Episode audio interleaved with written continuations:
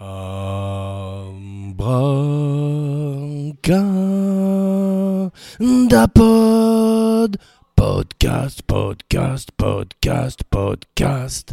Abracadapod number 2045. Bonjour and Happy New Year for this first Abracadapod of 2020. And to open the new year with a bang, Abracadapod is finally revealing its top 15 best movies of 2019 a year so rich in cinematic beauties that Abracadapod decided to do a top 15 instead of its usual top 10. That's how good movies were this year. The list will be in no particular order besides number one, which will be no surprise as it is number one on many, many lists of critics this year. Just won the Golden Globe and is probably about to win the Academy Awards. Number one, Parasite Bong Joon Ho's masterpiece, which has already traveled around the world, is one of the number one hit in its home country of Korea, has won the Palme d'Or in the Cannes Film Festival, and is marching on gloriously what American people call, rightfully so, an instant classic. Abracadapod will give you five pieces of trivia that Abracadapod found interesting for each movies. Trivia found in IMDb, so always take it with a grain of salt. A wonderful cast of actor, an amazing director of photography, set designer, production designer, general art direction. The movie shines like a dark diamond like one of the other movies that we will talk later from the list, Uncut Gems by the Safdie brothers. But first, Parasites, trivia number one.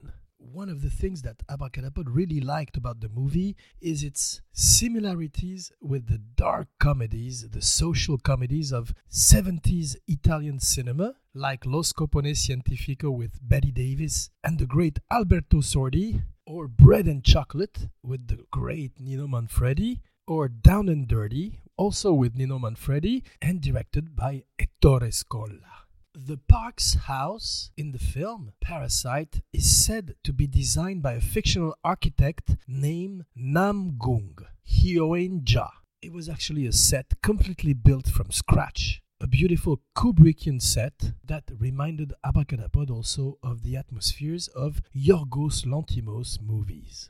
In an interview with Korean magazine Cine 21, director Bong Joon Ho spoke of his experience in filming in a hyper rich Korean home. He said his hand literally shook from anxiety when he was returning a trash can that was used as a prop.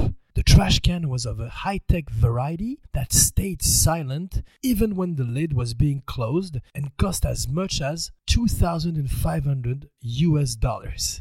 The first song of the closing credits is written by director Bong Joon Ho himself and sung by lead actor, beautiful actor Woo Sik Choi. Interestingly, the wide aspect ratio of 2.35 was chosen to accommodate the capture of large family group in a single frame. Something that Abracadapod also enjoyed in a very good movie called The Farewell, directed by Lulu Wang, wonderful director, with the great Awkwafina in a dramatic role.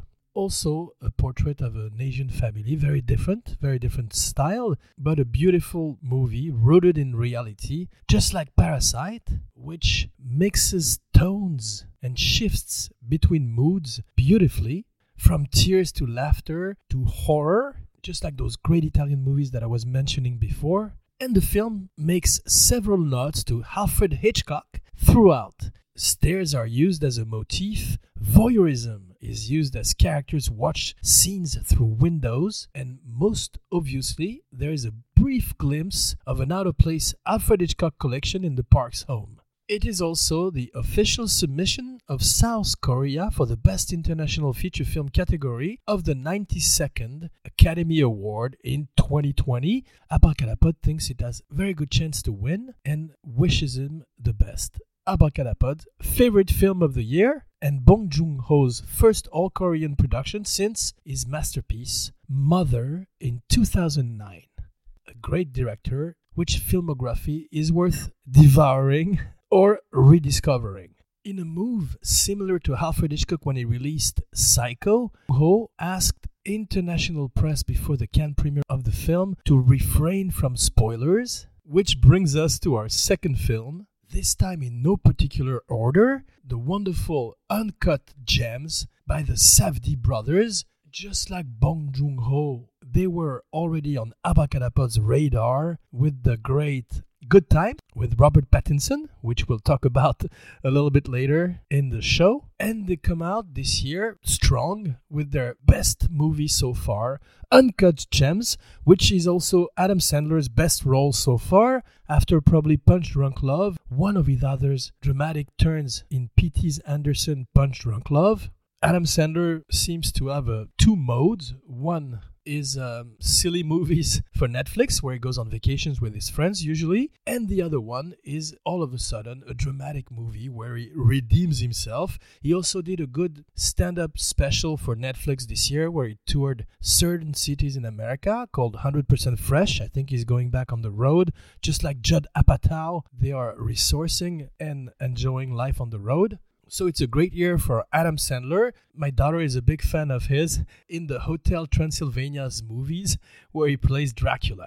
Uncut Gems is based on also a true stories, a lot of true stories as usual this year in the most successful films. It is loosely based on an acquaintance of the brothers' father who was working as a diamond salesman in New York, just like Adam Sandler who is magnificent in a role reminiscent of the great performance of the 70s, very realistic, just like the way the Safdie brother film, with the help of the great Darius Khondji, one of the greatest living director of photography. They give a portrait of a raw New York that looks like the New York of Martin Scorsese in the 80s and 70s, and it's no coincidence that he is one of the producers of the film another great year for Martin Scorsese, whom we will talk about more later on in the show. The first draft of the script was written in 2009. The Safdie brothers always wanted a real life Jew to portray the role, so they gave Adam Sandler the screenplay, which he declined. After that, they considered Harvey Keitel and Sacha Baron Cohen for the role of Howard, my wife. Borat himself, before the brothers decided the part needed a younger actor like first intended. When the movie finally got financed, after the success of Good Time in 2017, the role went to Jonah Hill, then back to Adam Sandler in 2018. The Safdie brothers wanted to make this film since 2009, and prior to Good Time, they couldn't get the project off the ground due to lack of financing. During that waiting period, Robert Pattinson contacted the brothers and said he wanted to work with them after he randomly discovered the poster of actress Arielle Holmes covered in pink neon light from their previous film Heaven Knows What in 2014. After they met with Pattinson, they liked him, and being inspired by his energy, the Safdies spontaneously started to write Good Time with him in mind. After the film's premiere in Cannes and the following critical success, the brothers found themselves getting calls from Hollywood executives with offers including a big budget superhero, which they declined, and instead secured financing for Uncut Gems. A very wise move on their part instead of doing Aquaman 2 or whatever superhero movies they were going to do. There will be time for this later. Right now, they're building a very interesting, rich, and diverse career. Uncut Gems is the proud successor of Scorsese's movie. It features the fourth most F words in film history. I think Scorsese is still the winner in The Wolf of Wall Street, probably, with like 700 F words. when Howard stops by his apartment, his son says he has to use the bathroom. Howard tells the boy he has to use the bathroom of a neighbor because he doesn't know if his mistress is still in his apartment. When describing the neighbor, Howard says he plays on Good Times and Coming to America. When they knocked on the door of the neighbor, John Amos answered, who was in fact the father on Good Times and played the father of Eddie Murphy's love interest in Coming to America. A very Tarantinesque meta sense of humor, Tarantino, whom we will talk more later on in the show. this has become like a leitmotif. Kevin Garnett, the basketball player, is really good in the film, and it's both him and The Weeknd's feature film's debut. They're both very good. Adam Sandler has false teeth for the role. Abracadapod always loves to learn about dentures or wigs in movies and prosthetics in general. Abracadapod was also happy to see the return of Eric Bogosian, who's fantastic in the film. Abracadapod is a big fan of Eric Bogosian, especially in talk radio, of course, but also in Under Siege 2, Dark Territory, one of the best Steven Seagal's movies, and Abracadapod's recommendation of the week. Why not? Which brings us to our next movie, number three on the list, but once again in no particular order Martin Scorsese's The Irishman. Abracadapod has already done a full show about the movie. It's a masterpiece, flaws and all. Abracadapod, being a gamer, didn't have any problem with the de aging, the CGI de aging. A lot of people couldn't go past it, so either you liked it or you couldn't get over it. And Abracadapod invites you to discover Abracadapod Special The Irishman on SoundCloud, iTunes, Stitchers, and all the digital platform where podcasts are broadcast. And please remember to like, share, rate, review, subscribe, a good review, of course, on iTunes and SoundCloud and Facebook and everywhere on the Ethernet. The Irishman is to gangster films what Unforgiven was to westerns, an elegiac requiem, a beautiful chamber music, a different direction for what will probably be Martin Scorsese's last gangster films, possibly also De Niro's last gangster films, and I think it's a beautiful exit should they decide not to return to the genre Abracadapod loves gangster movies from the dawn of cinema, from White Heat, Public Enemy, all the first original gangsters. So you want to be a gangster, like Edward G. Robinson, James Cagney, Humphrey Bogart, Paul Muni, George Raft, and Scorsese with his masterpiece Goodfellas, Casino, and The Irishman, was able to follow in their footsteps and pay respect to a wonderful genre of cinema, one of Abracadapod's favorite with westerns. The other film on Abracadapod's top 15 list is also linked to Martin Scorsese. He was scheduled to produce it, he had to leave it midway to work on The Irishman. It is Joker, Todd Phillips' Joker, a movie who got Joaquin Phoenix a Golden Globe and will probably get him the Oscar. A beautiful performance, a beautiful film, also covered by Abracadapod in a special Joker. So we will not talk about it more today, except that it's like maybe the American version of Parasite, where Arthur Fleck, the Joker, the future Joker, is a parasite to the Wayne family, a little bit like Michael Chapman connected himself with John Lennon for eternity it looks uh, more and more like there will be a Joker 2. That's going to be a difficult thing to pull off. And Abracadapod is looking forward to what they will do with the character in the future, hoping Joker fatigue doesn't set in, just like Star Wars fatigue has.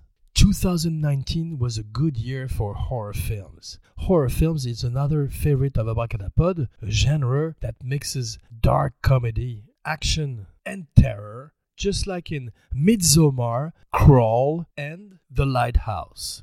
Three movies that Abracadapod really loved this year. The first one, Crawl, directed by Alexandre Aja, who has become now one of the best horror directors in the world. It's no surprise that the movie ended up being Quentin Tarantino's favorite film of the year. It's got crocodile, it's got a hurricane, it's got Florida shot in Eastern Europe, and a director who has become a master at tension and suspense, a kind of modern day Hitchcock, who knows schlock, just like with Piranha 3D, and knows tension, just like high tension. Pun intended. So he's back with a great crocodile movie with a great Barry Pepper, a great lead actress, and a recommendation from Abracadapod, just like every movie on the list today. Midsommar is Ari Aster's second film after Hereditary. It is a riff on The Wicker Man. Both Wicker Man, the one with Christopher Lee and the one with Nicolas Cage, not the bees! The bees, not the bees! Terrible movie, but good bad movie. And the original one, which is a masterpiece. Midsommar is not a very original story, but it's a beautiful execution. It reminded Abracadapod of The Shining, the way Aster introduces terror in broad daylight and breaks the cliche of the genre. A great Florence Pugh, a great film, just like The Lighthouse, Roger Eggers' second movie after The Witch, another great film. This time, it's his homage to black and white silent films. It was announced that he was also going to do a remake of Nosferatu, and with The Lighthouse, he plays around with Edgar Allan Poe's story and with his brother crafts a tale of terror that feels like Popeye, the sailor man, shot by Carl Theodor Dreyer, a German expressionistic nightmare with a Captain Haddock and a Tintin played by the great Willem Dafoe, a national treasure in one of his great performances, and Robert Pattinson, beautiful year for him, who's right now, as we speak, training in the gym to become Batman. I'm Batman.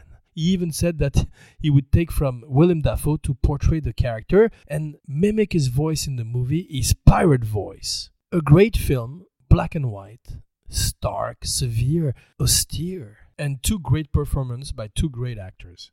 Once Upon a Time in Hollywood, an Abracadapod special full of trivia and fun anecdotes. Abracadapod invites you to revisit it. One of Quentin Tarantino's top tier movie, too long, too self indulgent, but with some great scenes like Brad Pitt at the Manson Ranch, and some terrible ones like Bruce Lee getting his ass kicked by Brad Pitt.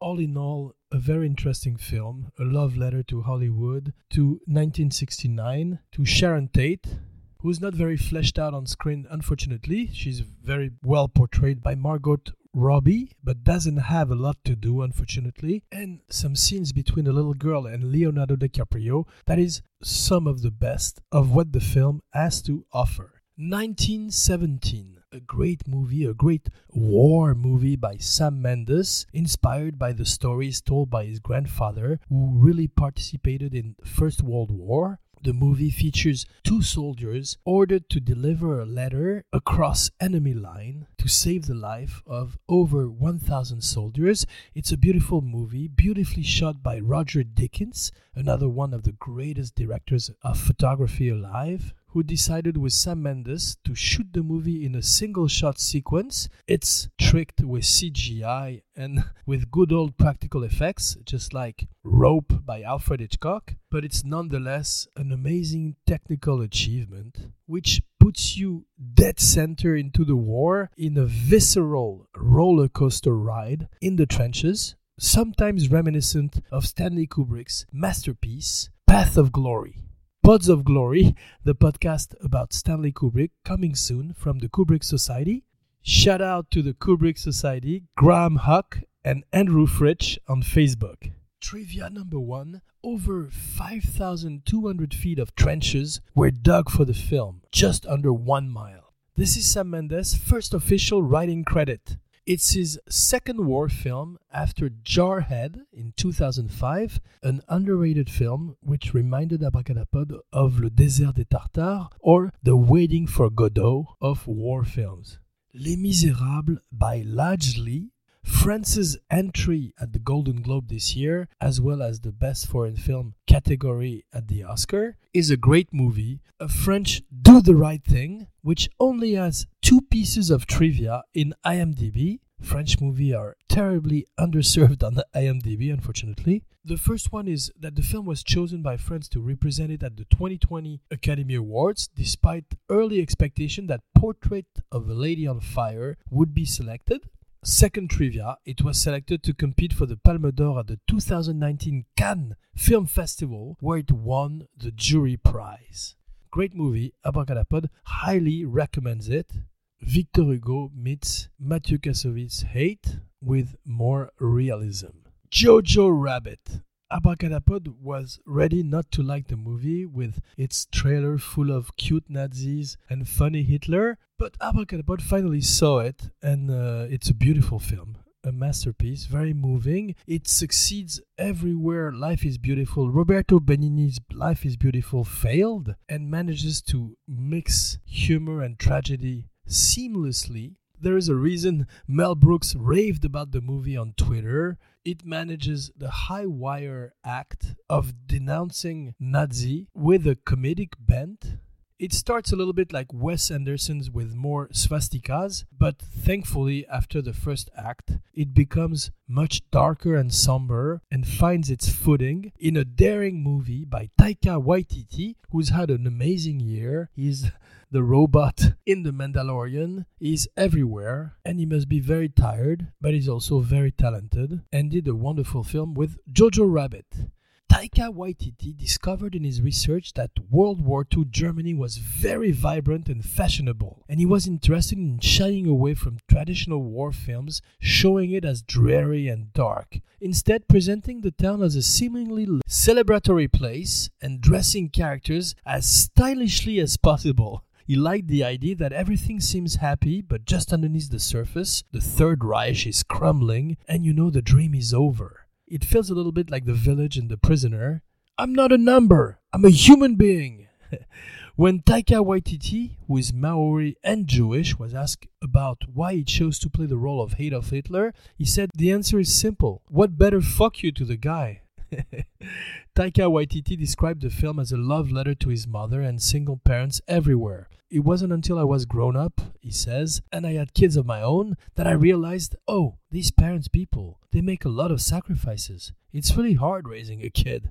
Taika Waititi said in the scene when the Gestapo come to Jojo's house, Heil Hitler is said 31 times in one minute. He wanted a funny moment and also wanted to illustrate how ridiculous and unnecessary Nazi protocols were. Like Abracadapod said at the beginning of the show, 2019 was an awesome year for movies. There are even some great honorable mentions Toy Story 4, John Wick 3, Parabellum, The Farewell, which will be our last word today. Farewell, my friends. See you later in 2020. Jean Weber, signing off. Hit it, Marcel. You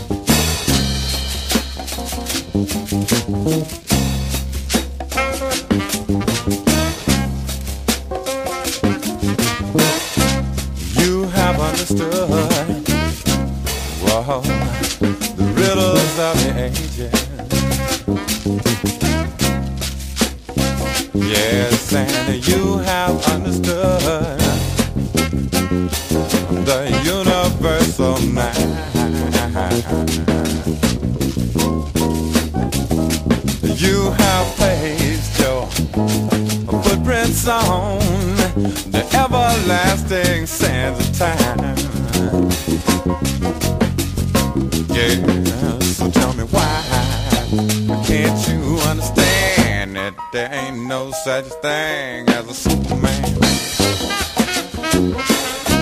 There ain't no such thing as a Superman.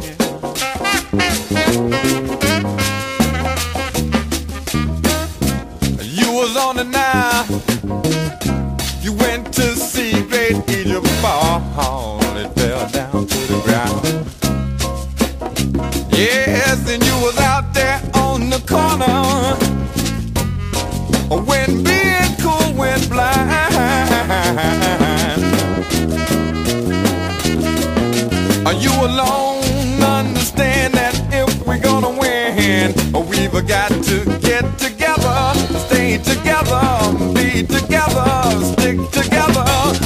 Tell me why can't you understand that there ain't no such thing as Superman?